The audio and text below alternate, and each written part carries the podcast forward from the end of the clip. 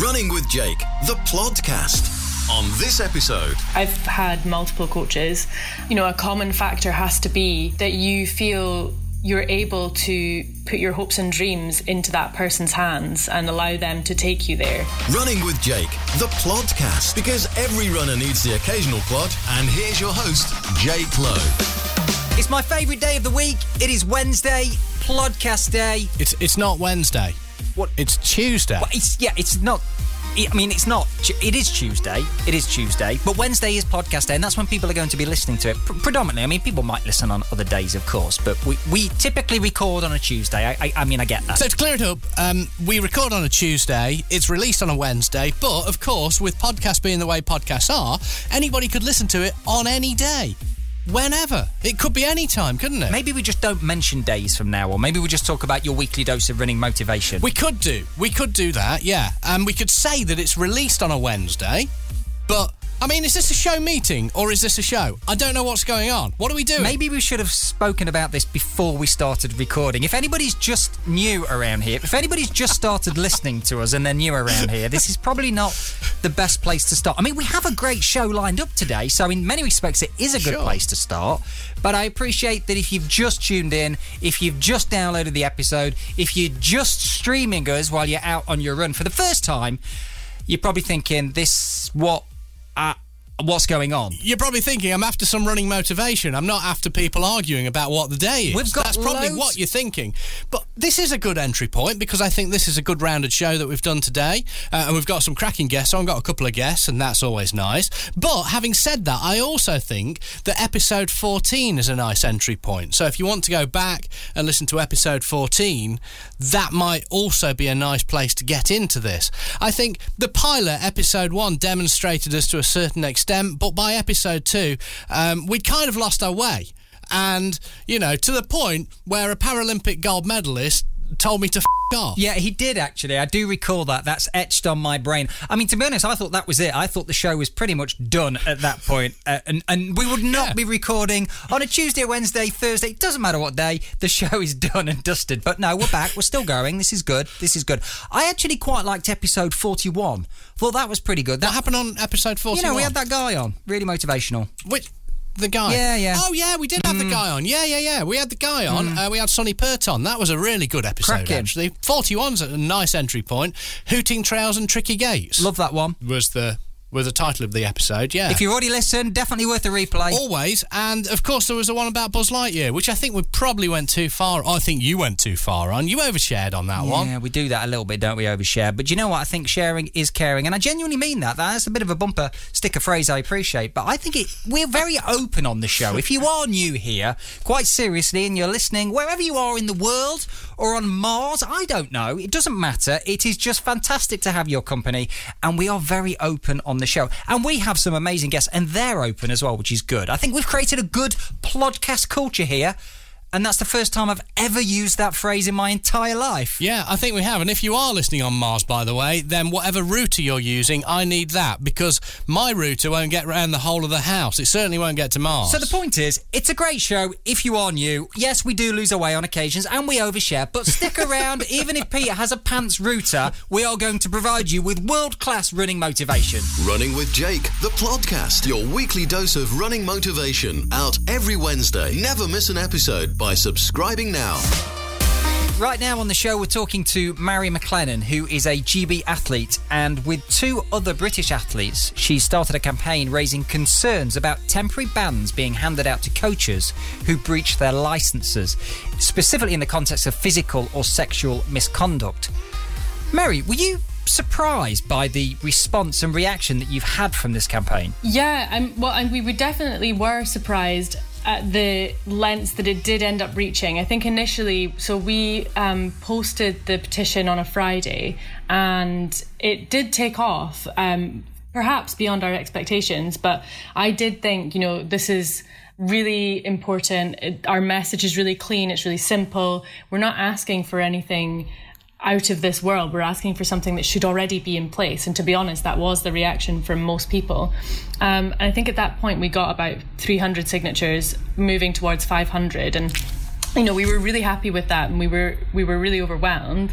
Um, but I did I wasn't hugely surprised. Um, obviously, it's nice to see that kind of um, manifesting in front of you because we had a go- open Google Doc so you could see people signing their names, which was really exciting. But when um, it came to the Monday, we so the petition had been out for three days and signatures had kind of started to wane. Um, we decided to launch an Instagram campaign. So we had people posting images of themselves in black and white um, with you know, I've signed the petition, your turn, tag three friends, and like hashtag UKA zero tolerance. Um, and that's when the, it, the petition really took off. Um, we, it was uncontrollable. It became a full time job. Um, it was just constant, people always logging in, like the document was crashing, so we had too many people on it. It really felt like we were doing something big and people really cared about it. It's something, when I found out about it, I was actually amazed that it wasn't the case already. So it's about um, physical or sexual misconduct or harassment uh, that coaches um, may put onto athletes. And uh, at, at, present and previously, it's always been that they've been handed what temporary bans. So obviously, it depends on what the um, board decision has been. But yeah, so essentially. Mm prior to our campaign, we had um, temporary bans and partial bans. So, what that meant in reality was that there were some coaches with one year bans, two year bans, five year bans, and there were other coaches who were perhaps not allowed to coach athletes under the age of 18 or weren't allowed to coach in particular clubs. So, we basically questioned the justification or reasoning behind that because in our minds, if and we're not parents, but if we were parents and we were dropping our kids off at a track, I would want to know that the person that I'm leaving with my child with is absolutely squeaky clean, is safe, and also to know that no other young girl is going to make a report and then go down to the track and see the coach that they've reported coaching other athletes just to try and promote a safer sport ultimately. If you know, if this stuff happened in a school, then that teacher would never teach again. Exactly, yeah. So, we, you know, another one of our main arguments was if you change that word coach to teacher or doctor, then it's it's a life ban. You can't get that job back. And we're not saying like you can't have a life beyond that. We're not saying that we want every one of these people behind bars. I don't think that's what this is about. This is purely about making the so the sport a safer place and ensuring the safety of athletes and the welfare of athletes. You know, just not not putting these people back in a position where power can be abused. And what was the justification, just out of interest, what, when you asked the question, what was the justification for the uh, temporary and partial bans? Um, that wasn't discussed. We actually didn't, res- you know, I think it's it's to do with um, like people's human right to be able to work, like your right to work and your right to. Um, and, and it's just the system that's always been in place. I think it kind of copies or mirrors rather the legal system, um, which is you know that's understandable and fine but i think it was you know we were also promoting the idea of having an independent body that's assessing these cases rather than it staying within athletics. Abuse in any form is something that nobody on this planet should have to, to deal with but what really strikes me about athletics and particularly the athlete coach relationship the relationship that you need with your coach is it's got to be born out of trust.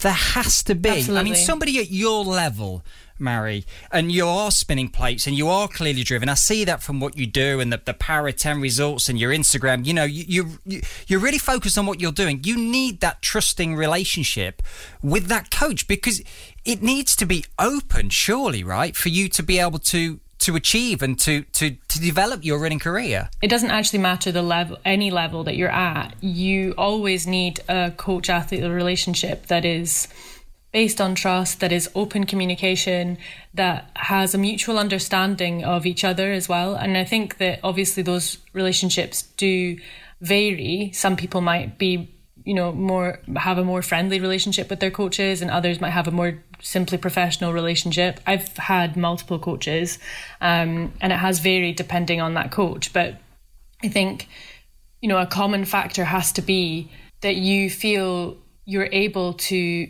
you know, basically put your hopes and dreams into that person's hands and allow them to take you there. Um, and you have to trust what they're doing. Yeah, I mean, for those people that have never had coaching, it's more than just the running, isn't it? It goes way beyond that. It's factoring in everything, lifestyle stuff, emotions, the whole the whole thing. And if you if you haven't got that that trusting bond, then it's not going to work. It's as simple as that. Now, you obviously this this open letter was was with your uh, fellow athletes Anna and Kate. You you put this together. Mm-hmm. Is yeah. this? Did you guys act as a I'm intrigued here. Did you guys act as a, a, a as a bit of a catalyst, or to kind of push this and give this awareness, or actually did people kind of know about it anyway within the athletics world? Was it something? Was it a bit hush hush? Did people just kind of turn a blind eye? You know what I mean? Or was it something? Yeah, no. that, oh, we can talk about it now. You know. Well, I think, I mean, I'm not sure that we've quite gotten to the point where people are completely open to talking about it yet. I hope that, I think that it needs to change from a system level and then hopefully it'll work its way down into the culture. But um, Anna's been working on welfare for about six years now. Um, and I think that she has made some waves, but I think it was going to take something like this to make real, like, you know, big change on on a on a larger scale. Um, but no, the, from the responses that we received, people didn't know about this. I think most people were really shocked. I mean, we had Olympians messaging us saying, "Are you serious? Is this the case? Like, if somebody is found to have abused, they can come back and coach." And you know, we just had to reply, "Yes, that is the, currently the case." And I think people really, really had no idea. And I suppose if you've not been in an environment where that's happened or you've been privy to um, that kind of behavior, then why would you know? it's also a very positive environment, or it certainly should be. It's athletics. It's it's facilitating somebody's journey. It's about health and wellness and achievement and glory and all those things. So it's it's wrapped in this really positive kind of bubble, as it were. But it doesn't mean that there aren't certain things that are going on kind of underneath the surface. And it takes people like you guys to kind of say, well, look, here's the situation. It needs to change. It needs to change now. It does need to change massively, and I think um, uh, just something you brought up earlier, Mary, and you, you touched on very briefly, and that was, you know, if somebody's been found guilty and they receive a partial or temporary ban, and the person who made the complaint originally turns up to training, and six months, a year, two years later, that person's there. I mean, how are you supposed to train under those conditions? That's a mind blower, isn't it? That should never happen. Yeah, exactly. And I think what we've discussed quite a lot amongst the three of us, and also just you know with close family and friends, that it can completely change your relationship with the sport. And it's obviously really nice to hear you say that athletics is such a positive um, environment that promotes what like positive mental health and well-being. But I think particularly at a more elite level, there are things that can become perhaps more damaging. Um, obviously, it's fueled by competitiveness and achievement, and I think it is an environment where people are very determined, they're very driven, and can potentially get to a point where they're willing to do a lot of things in order to get that achievement. And if that does mean turning a blind eye or you know um, not speaking out because it's going to detriment you i know that i've been in that position um, i obviously can't speak for other people but it, it might happen. And so i think it's trying to um, develop a culture or foster a culture where people feel more comfortable and open um, in terms of coming forwards about anything be that anti-doping or you know um, abuse from coaches. Obviously, your reason for getting involved in this is because you made a complaint about a coach who you used to work with.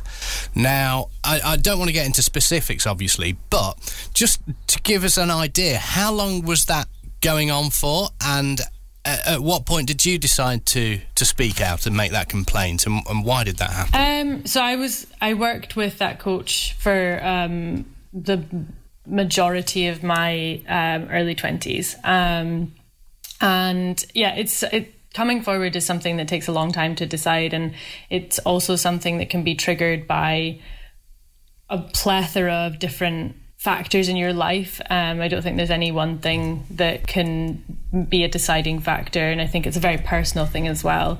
Um, for me, it sparked off of having a support system that I finally felt that I could trust in and feel confident in. And what advice would you have, Mary, for, for young athletes coming through that are perhaps experiencing things that they shouldn't be experiencing right now and they're seeing the campaign and, and the drive that you guys are, are working on and the change that you're looking to, to create? What advice would you would you give to those young athletes that are perhaps concerned about speaking out? Speak to somebody you trust or speak to somebody who is older. Um, you know, if it's an older female athlete, then do that. Speak to anybody who you feel like you can trust. I think, you know, I would welcome any young athletes to come and speak to me personally or Anna or Kate. I know that we would point them in the right direction. But also, it's important to speak to your parents. And I know that sometimes parents can be more or less involved with your athletics. I know that um, my parents have had varying degrees of involvement across my time in the sport. So I think that if that's not something that you feel you can do, then yeah, reach out to us or reach out to somebody you see as a mentor. Picking up on something you mentioned earlier about elite athletics and, and so competitive and everything matters and the drive to achieve and ambition.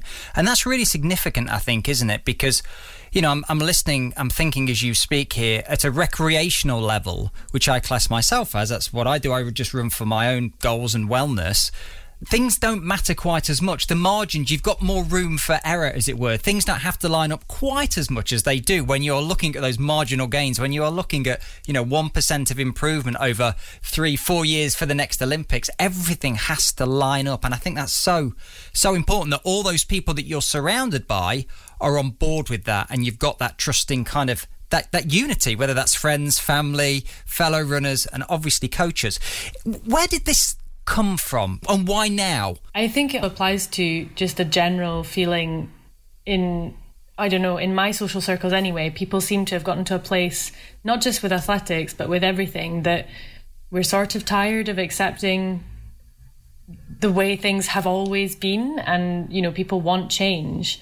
Um, people want to be making progress and no longer accepting, you know, bygone social standards or acceptable standards of behavior. And I think, yeah, I mean, this campaign was um, provoked by recent case decisions that were um, posted on the UK Athletics website that I think it was just a shock to see that it's still happening, that there's still temporary bans. And I actually think that probably um, we've spoken with the CEO at UK Athletics, and I think that this was something that was on their list of things to tackle, and I think we've just pushed it to the top of their priority list. Wow. So, how does the future look for you guys now? Where, where do we go from here? We are in communication with Joanna Coates from UK Athletics, and we've been really encouraged by the response that we've had. She's said publicly that um, they will be implementing a zero tolerance policy going forwards, which means changing the wording of some of their policies, which is a huge step and a really important step. Um, she's also made it clear that there's a time frame to this, so she's stated four to six weeks. Um, I don't work in policy, Kate does, and she did question whether or not four to six weeks would be sufficient time to properly um, secure all of the documents being correctly uh, carried out. But but obviously at this point we we trust in what she says. Um, there's also going to be a new system in place um, an independent body assessing cases um, has been discussed, and she has also discussed the launching of a system called Contact Me. Um, which kind of functions similarly to the way that you can come forward about UK anti doping suspicions, um, where you can log any suspicions or rumors or you know any uneasiness that you're feeling um, and you can it can be anonymous or you can put your name to it but the only person that's going to find out about that is Joanna Coates. And then by this method, she can monitor how much or how little alerts different coaches are getting. And then, you know, she can decide to launch an investigation. So it just means that it's going to be much better tracked and hopefully will encourage an environment where athletes feel much more confident coming forwards. Are you working with a new coach now? Yeah, I work with Helen Clitheroe. Um, so she's based in the north of England um, and was a I don't know if you guys know, she was a Commonwealth and Olympic athlete herself. So it's awesome to work with somebody who's achieved so much um, and means so much when she says like, "Oh, that was a really fast session." I'm like, "Whoa." Oh my goodness, I, was it? yeah. Clearly, you're working with the right coach because I can see you beaming ear to ear as soon as we, we, we mention the coach that you're working with at the moment. That's amazing. And what, what do you think makes a good coach, in your opinion? Gosh, I mean, I've had a couple of coaches that um, have been awesome coaches. I lived in Spain for a period and I worked with two coaches there. Um, both were very different. Um, but um, equally good um, in different measures. I think that a good coach is somebody who is willing to know you as a person because you're not just an athlete, you're everything that's in your life. So, as you were saying earlier, it's not just about, okay, I'm a robot and I'm going to hit these times and I'm going to hit these splits and do this amount of miles every week. I'm also, I have a job and I've got a family and maybe I've got a partner and and these things can affect you, your mood, they can affect your attitude. Um, you know, I think it's important not to obsess over small details like how many hours you're sleeping and what kind of food you're putting in your body, but also making sure that you just have an an environment at home that is making you a happy person. So, like, yes, that does mean sleeping enough and it does mean eating the right foods, but it's not um, placing too much importance on those tiny things. And and I think promoting it as a balanced lifestyle, like even at elite sport and elite level, like I still think you need to have a really good balance between working really hard and also having fun and not putting all of your eggs in one basket. Excuse the cliche, but it, it's so true. And I've been in a position where I've put all of my eggs in one basket and they all broke. um, so I think it's just really important to make sure that running isn't the only thing in your life. And I think that that's one of the reasons why I chose Helen. And you she'd coached quite a few athletes who achieved some amazing things, but also had a life um, outside of that. So it was important to work with somebody who knew how to make that work. It sounds like you found the, found the right person there. You need to keep that relationship. That's awesome that you're working with Helen. How, yeah. how long have you you been been together on this on this journey? Just two years now, actually. Um, I moved to Helen around February 2019. And yeah. I, I love what you said there. You are everything that's in your life. I mean, that's yeah, absolutely, absolutely, on the money. And I think mm. everybody listening to this show right now can get something from that. Elite athlete, recreational run. It's so important, isn't it? That it's not just the running. It may be super, super, super, super, super important to you, but it's also about finding that balance and having a healthy and enjoyable life. It's been an absolute pleasure talking to you on, on the show. Uh, I really appreciate you spending the time coming and telling us about this campaign. I wish you all the, the, the luck in the future with all these meetings that you are having and we get the change that we so desperately need. Uh, so the hashtag is Zero Tolerance UKA that people can follow if they want to uh, keep up with how things are going. But if there's anything we can do to help or support, please do let us know, Mary. Thank you. Yeah, we definitely will. For the show notes and video content, go to runningwithjake.com forward slash podcast. Hi, I'm Tim Lovejoy, and this is my award winning podcast, The Lovejoy Hour, sponsored by Quooker. This week, I'm talking to one of the most famous adult entertainers in the world, porn star Keiran Lee. Oh, it's the first time you did it, you were in a car park. Car park in Derby, Markeaton Park. On Wednesday, Stephen Street, producer of The Smiths and Blur, tells me what it's like to be a music producer. And on Friday, the A to the down of football reaches the letter M, and we've got a very special guest. Oh, what a goal, Mickey Thomas! He's done it, the magic little man. Three podcasts in five days to keep you busy during lockdown. The Lovejoy Hour, available in all the usual podcast places and some unusual ones too. There you go, Blake, I nailed that. Running with Jake, the podcast. The only person that hopes you do actually cough up during a pandemic. It's Patreon Pete. You can't make coughing jokes during a pandemic. Come on, it's wrong. It's wrong. I don't want anyone to cough. This it's just the terminology I'm uncomfortable with. Uh, but essentially, you know, if you are fresh into this and if this is the first show, then please don't pay us. I appreciate that. You know, during the show today, we have not earned anything at all. I know that. But if you've been listening to the show for a little while and you enjoy and you want to be more a part of the show, um, then you can get involved with our Patreon, okay? Give us a few quid a month, that'd be lovely. Give us a quid a month. 50p a month. I don't think there's 50p is an option, but uh, give us a quid a month. I don't care. Uh, all you have to do is just search out Running with Jake on Patreon or go to the website runningwithjake.com forward slash Plodcast. All the links are there. Do you know what? No matter how many times I ask, I'm still not comfortable about asking for money. It just doesn't sit right with me. It doesn't. right, time to get the next guest on. We know how supportive everybody in the running community is. And for those of you that happen to know our next guest, I'm sure you will agree with me that he is a running community superhero. Not only does he have his own running goals, but he wants to help everybody else around him. And he's also set up a wellness initiative at work. So let me get this right, James. You didn't run today because your dog didn't fancy it. He didn't fancy it, Jake. He's he's like one of these fair weather riders. Uh, he looks outside, sees the wind and the rain, and went. Not for me. That's fair enough. The dog made the call. What can you do? Do you, do you always run with a dog? Do, you, do you get out with a dog a lot? Do you? No, it's a pain in the arse to be honest. I, I, I love to I love to walk with him, but taking him for a run, no, he, he gets too distracted and he just well, it just ruins my run basically. Do you know, it's funny, the, the runners that I coach, when I'm checking in on their sessions, I can always see if they've had a bit of a dog run. You know what I mean? It's like from the route, they're kind of all over the place and they're pausing the watch every second for like, you have to have the little poop stops and all that. It can be a bit of a nightmare, can't it? Listen, it's great to chat to you. Brilliant to have you on the show. We've not spoken for quite a while. Uh, What's going on, man? How, how are things? Obviously, crazy world at the moment. Are you keeping safe, keeping well? Are you going stir crazy? You all right? I am keeping safe and well, mate. My running uh, is just took off again this year.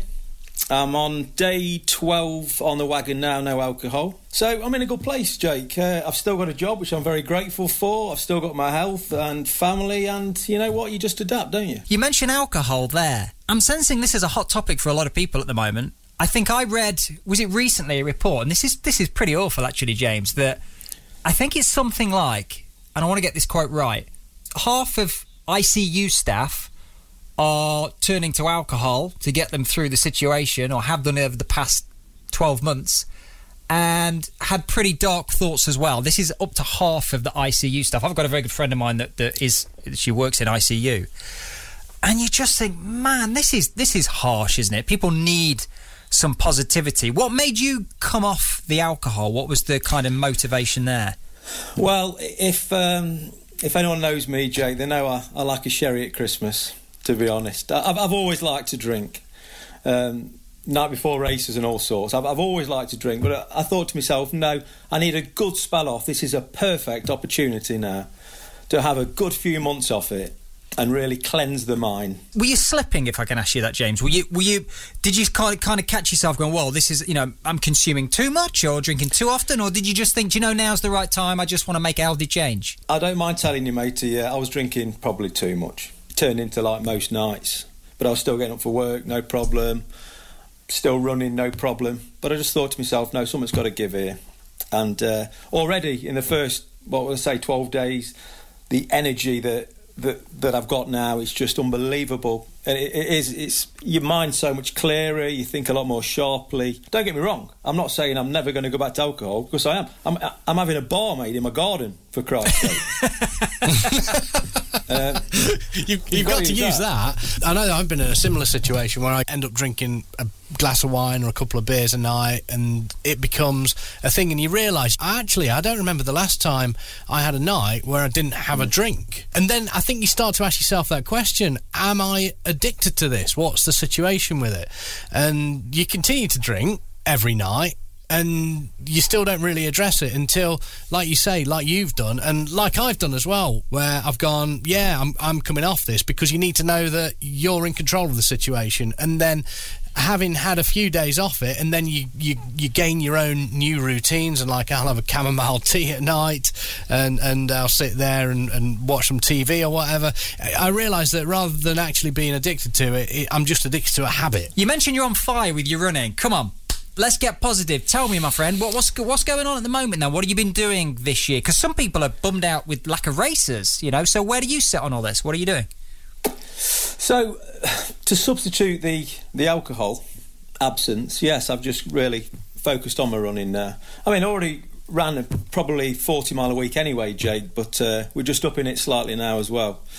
So I ran a solo marathon the other Sunday, um, 5k loops from my house, so no one could moan that I've drove anywhere.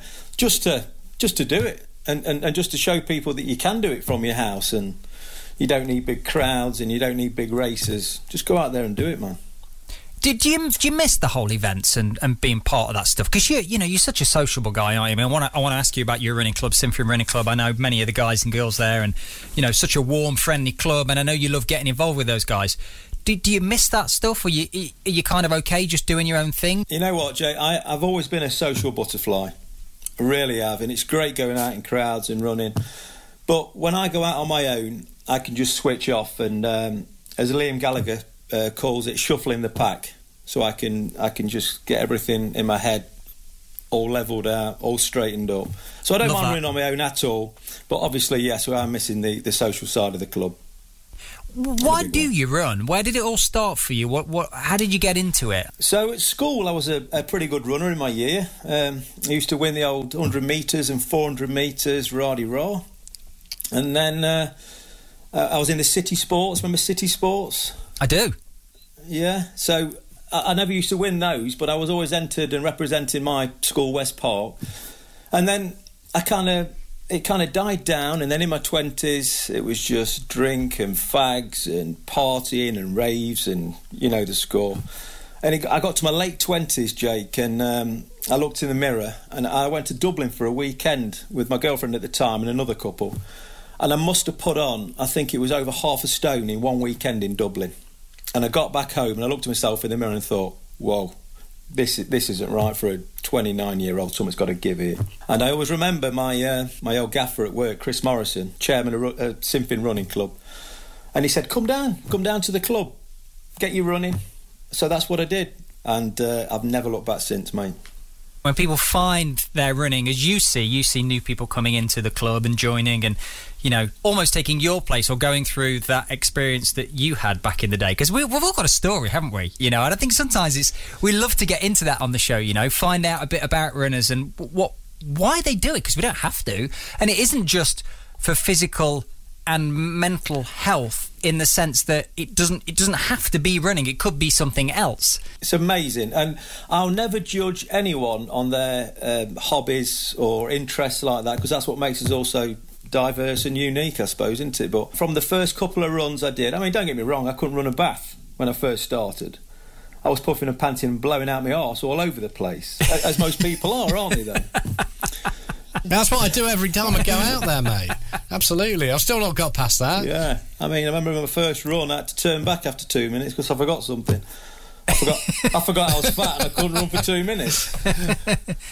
So, um, but yeah, you, you soon you soon get this uh, this base level of fitness. Well, well, I did anyway, and and it gave me the confidence. Then, and when I started entering races, I, I mean, I've never looked back, and uh, I, am really proud what I've achieved um, over the last 11, 12 years, uh, and it's changed my life running completely. Some of you, uh, in terms of like the reasons, we know why you started running. What are kind of your reasons why you go, do you know what, today, this is why I run. This is why I do it. Like I said earlier on, when I go out and I can shuffle the shuffle the pack mentally, I come back in a much much better mood. I mean, I mean, my wife will tell you if ever we're having a bit of a well, not an argument. If I'm a bit ratty, for example, she'll just say go for a run because she'll know I'll come back a different person. Does your, yeah. does your wife run, James? My wife has done a bit of running. Um, unfortunately, she's had some bad injuries and she's got to go for further surgery uh, this year on her foot. So it's not for because she doesn't want to. It's uh, she she really struggles. It's so difficult, isn't it, with the, with the running thing? I think that's the flip side. We're talking about all the amazing benefits, but there is a flip side when you've got an injury or niggle. I know you've experienced many over the years. I certainly have, and probably everybody listening to this show now. And it's how you manage manage your mind. Have you got any thoughts or advice for people that are listening to this that are perhaps injured and you know they want to run, but they're like, oh man, I, I can't run. And you're a bear with a sore head for a while. I think everyone is. I think that's just uh, that's just nature. But really, you really have to think about it, don't you? And depending on your injury, you think right. There's no point rushing back because that, that is the biggest mistake going, and we've all we've all been guilty of that, haven't we? Trying to rush these things back. Now, the last bad injury I had, Jake, is when I fell over doing a, uh, a speed session down Infinity Way in uh, November 2019. Very embarrassing. My pride took a big dint. Physically, it absolutely wailed. I was running at near enough 100% sprinting, and hamstring went. Uh, I've never, never ever experienced anything like that in my life. Uh, you've seen it on the pitch with the footballers. Well, it felt like someone had shot, shot me, and I just fell over on concrete and completely cut my knees, hands, ankle to ribbons, stretched my hamstring. It was, oh, it was vile. Two weeks later, I had to have eye surgery as well. I was in a pretty bad way in, in November 2019. I, I was pretty knocked up. You just got to think, right? You do heal if you give it time. And injuries come well, they come to every every, every sportsman in, in, in every every field of sports. It, it, it's just nature of the beast, isn't it? And you've got to think to yourself that you are you are running a lot more than you're injured. So what's the target then? What's going on this year? Have you got some uh, ultra stuff or? So a friend and I are in Berlin later this this year, September, if it's still on. Berlin will be my uh, third major, so I aim to do all the six majors in the next probably five or six years. And then I'm hopefully doing another big charity event a uh, bit later on this year. You love doing like your charity stuff, don't you? And getting getting the awareness out there and supporting other people. I mean, you are a proper pillar of the running community, kind of the core of the running community in Derby. And I don't say that lightly, by the way, James. I think you know that, and I don't think there's anybody that knows you in and around Derbyshire that would disagree with that because you have your own goals, but you clearly clearly want to support other people and help them with theirs, and you want them to do well as well. You did obviously quite a bit of charity stuff, so tell me about the 10 in 10. What was that about, man? That was bonkers. Thanks for those kind words, by the way, Jake. Appreciate it. I mean that. it. I mean it. I'll uh, I'll send I'll send the check later on. um, yeah, so the 10 in 10 was at, at work, we had a director at Rolls Royce, and he reached out to, to everyone in the Derby site saying, Look, we've got this, this charity, this hospice, Rainbows, for kids with life limiting conditions, really, really struggling, like most charities are during COVID. Um, can we come up with some initiatives how we can raise some money? And that's it. He put it to all the different SCUs, which is the supply chain units within Rolls Royce. We got our heads together and we thought, right, how can we how can we uh, really do some good work here? And a colleague and I came up with a joke book um, that, that, we sold around. We made about 500 quid from this this joke book. The Brown Sprays book of terrible jokes. Horrendous joke book. Um, there was loads of uh, other initiatives like people shaving their heads and people were doing this and that. And I was just thinking, look, there's a few hundred pound here and there, but let's do something big here. What can I do big? So that's when I came up with this 10 in 10 challenge running the same five kilometre loop around all the Rolls Royce sites every day. And yeah, that was it. I just put it out there, made some posters, put some comms out, and it was just amazing. And the support that I received from my running club, from colleagues at work, the people would dip in and dip out and join me for this 5k because it was a 5k loop. It was dead easy for people to join me, you see. And some people would just say, "Oh yeah, I'm, I'm, I've come to join you for 10k," and they do a half marathon with me because it was loops. And because if you said to someone, "Oh, let's go and do a half marathon," they'd, they'd think twice about it, Jake. Do you know what I mean? But then smaller loops, great. it's like, oh, I just do one more. Maybe I could do one I'll just more. do one more. Just do one more. And then I'd influence saying, oh, come on, you got one more in you. I mean, I, I, must have had three or four people over the 10 days who did the full full marathon that day with me, which, which was great. The charity were absolutely over the moon with it. I was I was happy that I could help them doing something that I love, and yeah, it was another big uh, milestone chalked off. Really, it's been fantastic to have a chat with you on the podcast. I, I knew it would be. You are at the core of the running community in Derby, and you, and you, know it. I love it. Bless you. It's just fantastic. I really mean it. It's just it's awesome to connect with you, James. We ask everybody this on the show now, and I cannot let you go without asking you this question. This is your weekly dose of running motivation. What does the word motivation mean to you? Motivation is the satisfaction through achievement. Love it. I'm, I'm going to let you get back to your dog chilling out for the rest of the day. Just man up a little bit. All right, show the dog who the boss is. Get out there for a run tomorrow. let, don't, don't let him have any of it. I'm telling you. Get him out there. Just a quick one. Sinfin Running Club. Fantastic club. Family club. Awesome. Big shout out to Sinfin Running Club. The guys are great there. Send uh, send my love to all of them, won't you, mate? God bless you. Gents, it's been an absolute pleasure. Thanks for having me on. Running with Jake, the podcast. Your weekly dose of running motivation. Out every Wednesday. Never miss an episode by subscribing now.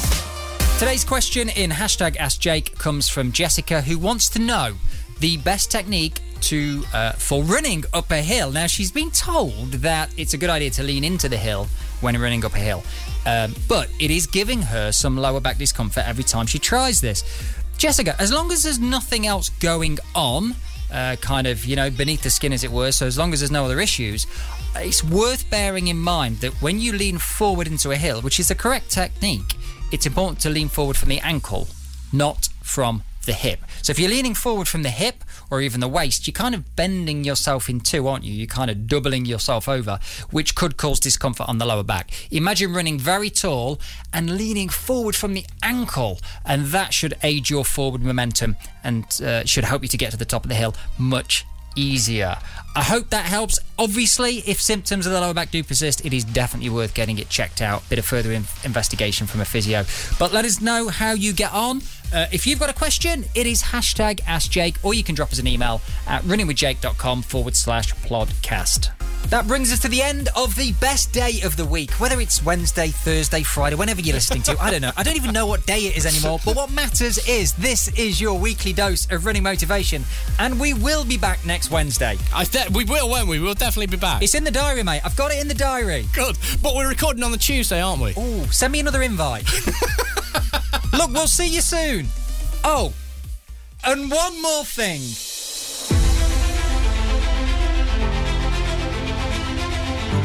The only way to improve is to get comfortable with the uncomfortable.